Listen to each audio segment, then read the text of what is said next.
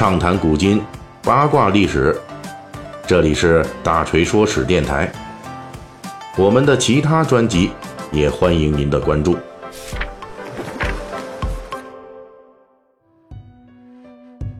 咱们上一期的《水浒细节解密》呢，已经讲到了这小说里边的第一奸臣高俅。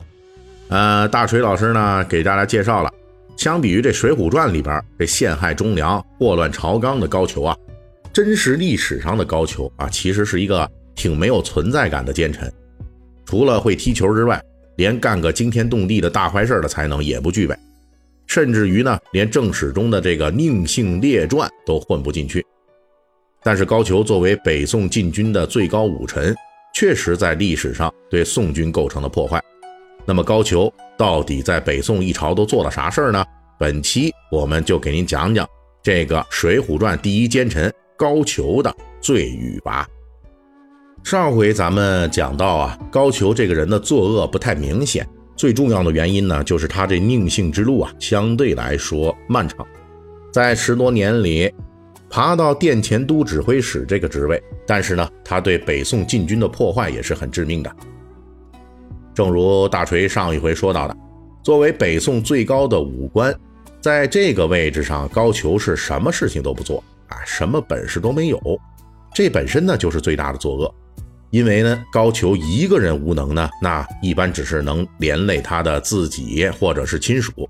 但是呢，您做到了北宋最高的武臣，那连累的就是手下的千万军士。所谓的一将无能，累死千军呐，兵熊熊一个，将熊熊一窝，就是这个道理。况且高俅呢，在殿前都指挥使这个位置上。还真不是完全什么事都不干，那他干什么了呢？在正史中啊，有点语焉不详。但是结合当时宋人的记录，高俅干的最多的事儿就是用禁军来取悦宋徽宗。按照《东京梦华录》的记载，高俅安排禁军来护卫皇帝的时候，那衣帽铁甲都很精神，各种仪式是一应俱全啊，场面弄得还是比较热闹的。列位读者、看官，您别忘了啊，这高俅呢是靠踢球上位的，市井那一套场面，高俅是很擅长的。于是，在他的带领下，这禁军看起来不仅精锐，而且呢，最重要的是热闹啊，跟市井一样热闹，哄得这个宋徽宗是高兴的不要不要的。如果不是最后北宋末年面对女真南侵的时候，这看起来十分精锐的北宋禁军是。一败涂地啊！只要一接触敌军，就彻底崩溃了，露了馅儿。这高俅这套把戏，也许还能继续维持下去。公平而论呢，号称天下精锐的大宋禁军，其实自从北宋中期以后就开始走向衰落了。到了高俅来当老总的时候，其实已经是积重难返。没有高俅，北宋禁军迟早也要完全烂掉。但是高俅作为最后的直接责任人。对于北宋禁军的腐化，他是什么也没有做。平时既不抓训练，也不抓军备，做的呢全是这驴粪蛋儿表面光的功夫。眼睛不盯着北宋的敌人，而只顾取悦皇上。这个无能之人，让禁军烂得更快了。当时的宋人评价说：“本朝之兵，自童贯、高俅等坏之。”这个评价虽然对高俅的作用高估了，但是呢。高俅在北宋禁军的最后瓦解中起到的作用啊，仍旧是很坏的。他什么也不干，等于让禁军的种种恶习更加无人管制。据说到了女真南侵的这个关键时期啊，号称数十万的精锐禁军，实际因为军政废弛，上下大吃空饷，导致真正能拉出来干仗的队伍只剩下三万人了。而且请注意啊，高俅这最后的三万禁军啊，还是算人头的。哎，实际上真正能打的可能还要更少。正如宋人当年的评价啊，说北宋王朝的军事崩溃，就刚才咱们说这个，外面招来祸害的祸首呢是童贯，内部自行瓦解的祸首那就是这高俅。我们这儿补充一下，对比在禁军统帅任上的一塌糊涂，应该说历史上的高俅在私德方面其实不乏闪光点。比如高俅作为市井出身的宁姓之辈，还是挺仗义的，也比较讲究常情。我们之前呢有过一章哈，就说这个说这个，呃，书中一处曲笔暴露了全书第一明星。其实这里边就提到过，历史上对高俅发迹帮助很大的，其实是北宋文豪苏轼苏东坡。而高俅在得势之后呢，感念苏轼对其的提拔之恩，因此他对苏轼家人后代都非常照顾。老苏家呢，每次来汴梁，高俅都送钱送东西。高俅那可不是只对苏轼一家人如此，对那些曾经提拔过他的，他都表现得比较仗义。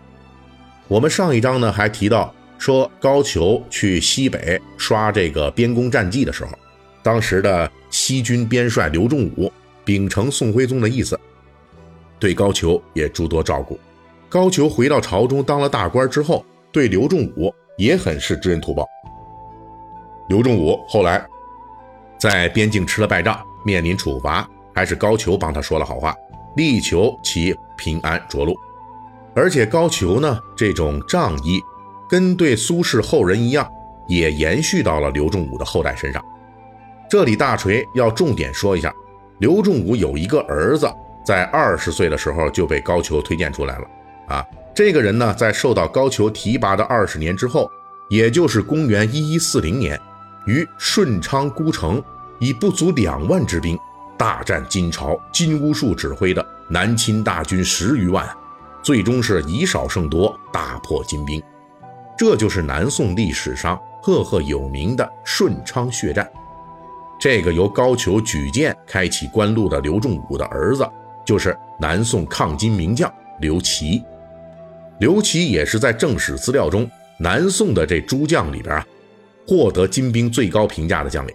据《宋史》记载，在顺昌大战过了二十年之后，金主完颜亮统帅六十万大军进攻南宋。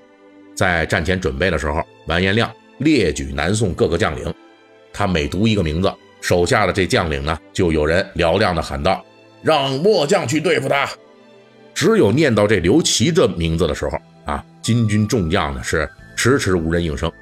最后呢，完颜亮没办法了，就说：“那得嘞，那我去亲自对付他吧。”啊，说到这儿呢，肯定有人就要说了：“呃，大锤，你这讲这高俅如此仗义、知恩图报，那是不是要给他洗白呀？”其实呢，也不是啊。每个人身上都有优点和缺点。从历史角度来说呢，高俅的个人私德，即便再崇高，那他在北宋禁军统帅这个位置上的无能，都是不可原谅的。而且也洗刷不了他的错误，况且历史上的高俅只是具备某些知恩图报的亮点，其私德远远谈不上高尚。公元一一二六年，高俅病死了。不同于蔡京、童贯等奸臣活着的时候就被收拾，这高俅呢可以说是平庸了一辈子，连当时宋人痛骂的宣和六贼都没混进去。高俅最后受到的处罚，只是在死后被降职。他死后第二年，北宋就灭亡了。本期大锤就跟您聊到这儿，喜欢听您可以给我打个赏。